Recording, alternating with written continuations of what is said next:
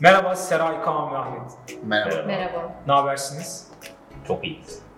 İyiyiz abi biraz yerimiz daraldı. Üçüncü almışsın. Üçüncü. Seray üçüncü değil oğlum birinci. Lütfen. Daha burada yer var. Üç kişi daha sağ. Seray artık bizlerle. Zaten bizlerleydi. Artık kamera arkasında da bizlerle. Ee, hoş geldin tekrar Seray. Hoş Ee, bulduk. yazın ne yapıyorsun Seray? Yazın staj yapıyorum. Staja başladım. Şahane. Kaan sen ne yapıyorsun? Ben de bir yerde çalışıyorum abi yazımı çalışarak değerlendirenlerden. Ahmet sen ne yapıyorsun? Benim finallerim vardı onlar bitti. Şimdi onların açıklanmasını bekliyorum. Ona göre aksiyon alacağım. Peki. İnşallah güzel aksiyonlar alırsın sen de. İnşallah. Sorularınız var. O sorulara cevap vereceğim. Soruların ne olduğunu, nedir sorularımız? Abi sorularımız var. Şimdi işte okullar bitti, dersler bitti. Bir nebze insanlar rahatlamaya başladılar. Güneş gözlükleri takıldı. Netflix'te diziler izlendi. Böyle cadde bostana inildi falan. Ama ya bir yandan da işte gelecek kaygısı var.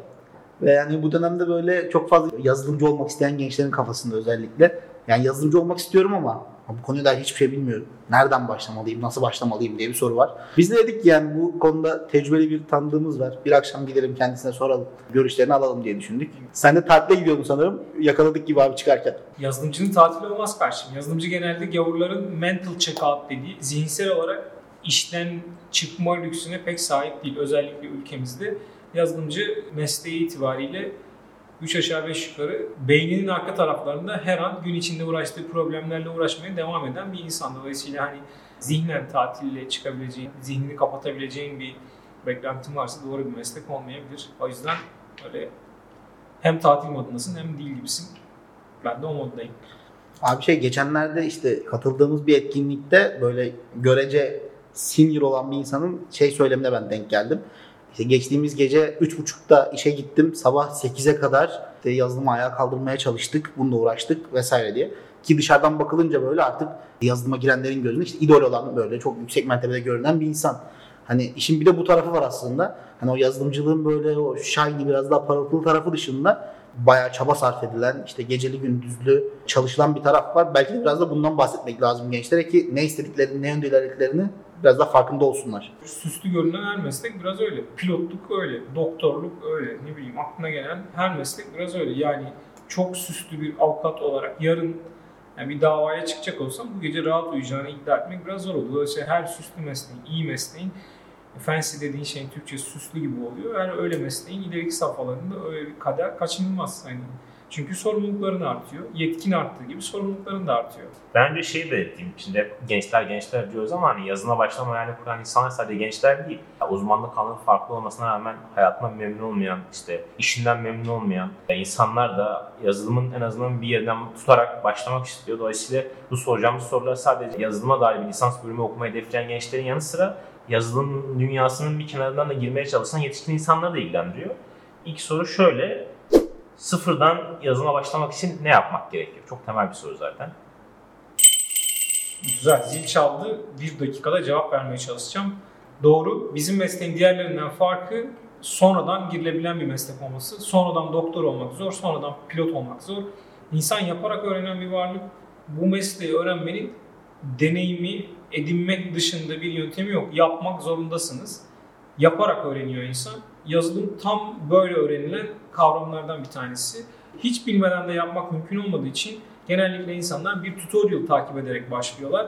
Yani aslında tutorial modern çıraklık. Eskiden ustanın yanında göre göre biraz yapa yapa öğreniyordun. Şimdi ustalar dijitalleşti. Ustalar dijital olarak iz bırakıyorlar, tutorial'lar yazıyorlar. Sen de onları takip ediyorsun. Yapabileceğin şey bazı tutorial'ları takip ederek yavaş yavaş yapar hale gelmek. Sonrasında bir noktada o tutorial'da yazmayan, o takip ettiğin blog postta yazmayan, kitapta yazmayan şeyi yapman gerekiyor ve bir inisiyatif kullanarak kendin birazcık uğraşıyorsun. Tatil şakası bir yana şey ışıklar biraz gözümü sulandırıyor bu ara. O nedenle böyle bir şey takmıştım ama normal gözle geçebilirim artık. Evet daha iyi. Diyelim ki yazılım dünyasına ufaktan bir giriş yapmak istiyoruz. Ufaktan bir şeyler öğrendik ve bunu geliştirmek için bir yerde çalışmamız şart mı? Yoksa kendi başımıza bir proje geliştirip kendi kendimizin senior'ı olabilir miyiz? Güzel. Bizim mesleğin güzel yanlarından bir tanesi kendini geliştirmek için bir yerde çalışmak zorunda olmama.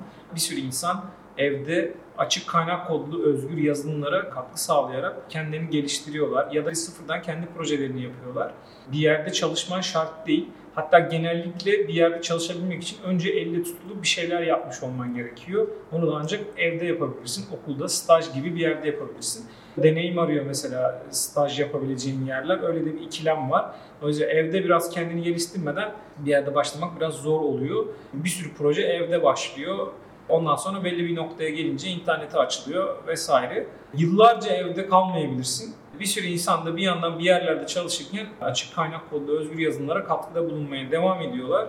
Başlangıçta zaten kaçınılmaz olarak yapacağın şey evde çalışmak, kendi projeni ya da zaten var olan projeleri geliştirmeye devam etmek. Sonrasında da bir yerlerde bir işler zaten kendiliğinden buluyorsun. Bizim yine mesleğin güzelliklerinden biri.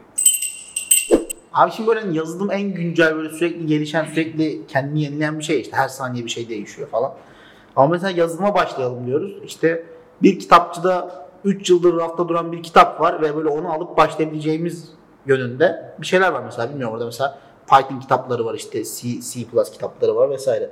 Yani kitaptan çalışmak mı yoksa işte bu videoları işte online eğitimleri takip ederek mi çalışmak bu yola öyle çıkmak hangisini tavsiye edersin hangisi daha faydalı olur? Dergi yazılarından örnek vereyim. Bir dergiyi eline aldığında bir geçen ay olan olaylara dair güncel bazı yazılar var.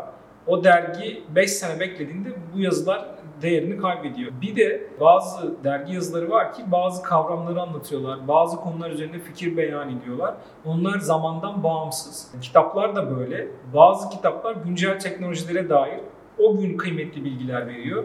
Gelecek sene, sonraki sene, 5 sene sonra okuduğunda kıymeti tarihselliği yanında azalmış oluyor.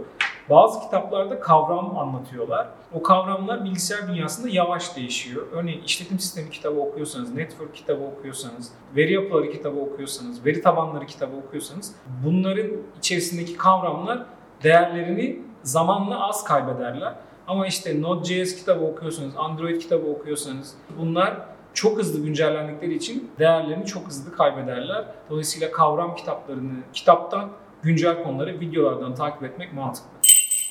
Yazılım dünyası menşei manası manasında tabii ki Türkiye değil. Hani dolayısıyla kaynakların çok büyük bir kısmı İngilizce. Sektörün kendisi İngilizce odaklı.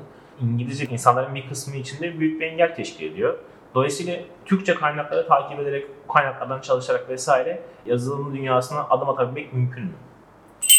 Adım atmak mümkün ama adımlarınız küçük olur ve çok ilerlemek çok mümkün değil. Dolayısıyla önce İngilizce öğrenmek elzem. Kendine yetecek kadar, doküman okuyacak kadar, bilgi edinecek kadar İngilizce öğrenmek zorundasın. Lingua franca İngilizce bugün. Yani bütün dünyanın konuştuğu dil. Bundan kaçınmanın bir yolu yok. Mecburen öğreneceksin. Bugün öğrenmezsen yarın öğreneceksin. Ne kadar geç öğrenirsen o kadar zarardasın. Yani dolayısıyla yapacağın bir şey yok. Neredeyse yok denecek kadar az Türkçe kaynak. Örneğin herhangi bir konuda diyelim ki aradığın kaynaklar Türkçe'de 3 tane olur, İngilizce'de de 3 milyon tane olur. Dolayısıyla kıyaslanmayacak kadar çok. Bazıları da lost in translation, çevrilirken değerinin bir kısmını kaybederler ister istemez. Yani onu okuyup anlayan, sonra blog yazısı yazan insanın verebildiği emek kadar ancak içerisinde bilgi olur. Yani Türkçe başlaman ve Türkçe biraz ilerlemen mümkün. İşin karşılığını alabileceğin kadar ilerlemek istiyorsan İngilizce kaynak kaçınılmaz bir şey. Abi ben şey merak ediyorum. Yani yazılıma dair bir konuda hiç İngilizce dışında bir dile ihtiyacın olduğu oldu mu?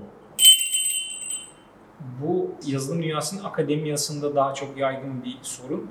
Kimi işler o alana özgü olduğu için bazen İngilizce dışında dillere ihtiyacın oluyor. Çekçe çok iyi bir doğal dil işleme kütüphanesi yapılmışsa genellikle Çek dili üzerinde çok iyi çalışıyor o.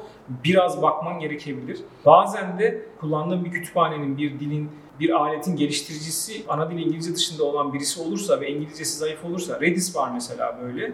İngilizcesi epey şu an iyi. Antirez var Redis'i geliştiren vatandaş. İtalyan. Mesela onun İtalyanca tweetleri, İtalyanca blog yazıları falan var. Redis bugün hepimizin kullandığı bir alet. Net olarak olmazsa olmaz demiyorum ama çok nadiren denk geldiğimiz oluyor böyle şeylere. Ama İngilizcesiz olmayacağını tekrar vurgulayayım. Sadece Türkçe ile gidilecek bir yol epey kısa ve çok dar meşakkatli. Diyelim ki kitaplarımızı okuduk, bilgilerimiz tamam. Trendleri takip etmemiz ne kadar önemli? Yani kitaplar bitmez. Kitap okumaya devam etmek lazım. Ama trendleri takip etmek mantıklı. bir sürü güncel şey çıkıyor ediyor.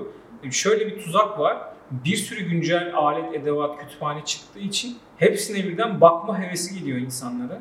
Yani işte ben Angular'a bakmayı da planlıyordum. Sonra React çıktı. React'a bakmayı da istiyorum. Vue var, Stel var. Bir sürü böyle kütüphane var. Özellikle JavaScript dünyası biraz böyle.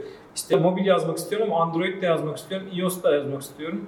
E, bir yandan da React Native var, React Native ile yazmak. Böyle her şeye dağılırsan biraz sorunlu. Her şey hakkında biraz fikrin olabilir. Olması iyi. Hiç fikrin yoksa o bir sorun. Hacker News takip edebilirsin. Dev2 diye başka blog var. Orayı takip edebilirsin. Her şeye dair biraz fikrin olması iyi olur. 3-5 kelimeyi tanıyabilmek iyi olur. Aşırı dağılmamak kaydıyla. Aşırı dağılmak çünkü özellikle odaklanma süremizin çok kısaldığı bu günlerde büyük bir sorun. Ona dikkat ederek her şeyden biraz bilmek faydalı. İki yazılımcı düşünelim. Bir tanesi genel kavramlara, teoriye daha hakim. Diğeri diğer kavramlara vesaire de zayıf olsa da güncel teknoloji takip eden, bu konuda sürekli araştırmalar yapan bir insan. Hangisi daha iyi bir yazılımcı olurdu senin gözünde? Eğer güncel teknolojileri takip eden arkadaşımız kavramlara hakim değilse o bir sorun. Kavramları bilmezsen güncel teknolojilerin gerçekte neler olduğunu anlamak zor. Kavramları bilirsen güncel teknolojileri anlamak kolay. Bir veri tabanı nedir bilirsen e, MySQL'de mi çalışıyorsun, PostgreSQL'de mi çalışıyorsun, bugün NoSQL veri tabanlarında mı çalışıyorsun, MongoDB mi yapıyorsun, Redis mi yapıyorsun, ön tarafta başka neler oluyor, neler bitiyor anlamak kolay. Ama Mongo'yu öğrendiysen, Redis'i öğrendiysen, yalnız veri tabanları nasıl çalıştığı ilgili hiçbir fikrin yoksa çok alete özgü bir şeyler öğrenmiş oluyorsun. Dolayısıyla ikisini paralelde götürüp kavramlara biraz daha özen göstermek mantıklı. Ben çok pratik bir cevap vereyim. Kavramları daha iyi bilen geliştiriciler genellikle çok daha iyi maaşlarla çalışıyorlar. Çok daha iyi pozisyonlarda. Ötekisi alete özgü bir şeyler yapıyor. Aletler eskiyince senin de eskime ihtimalin, riskin var. Bunu bilerek kendi yolunu, rotanı çizmek mantıklı oluyor. Abi son olarak yazılıma başlayanlara genciyle yaşlısıyla ne önerirsin? Yazılım geniş bir alan. İleride ne yapmak istediğinizi önceden birazcık düşünün. Yani başlamadan evvel birkaç gün ileride ben ne yapmak istiyorum'a kafa yormak mantıklı bir başlama yöntemi olur. Çünkü yazılım harbiden çok farklı eksenlerde genişleyebilen bir alan. Tıbbi medikal cihazlarında gömülü sistemlerin yazılımı da yazılım. AI alanındaki işte Boston Dynamics'in zıplayan robotunun içerisindeki entegrelerin yazılımı da yazılım. Google Asistan'a ya da Alexa'ya bir şey söylediğinde onu anlayıp sesini tanıyan şey de yazılım. Uçakta çalışan işte bas sistemi de yazılım. Sonunda ne yapmak istediğinizi bilerek başlamak mantıklı. Para kazanmak istiyorsanız o başka bir şey ama meslek sizi bir yerlere götürecek. Nereye gitmek istediğinizi çizip ona göre başlamak çok faydalı olur. Güzel sorular. Teşekkürler. Yazılıma başlayın. Başlamayın diyenlerin de kulak asmayın. Hayat öğrenince güzel. İnşallah meslektaş oluruz bir gün. Hoşçakalın.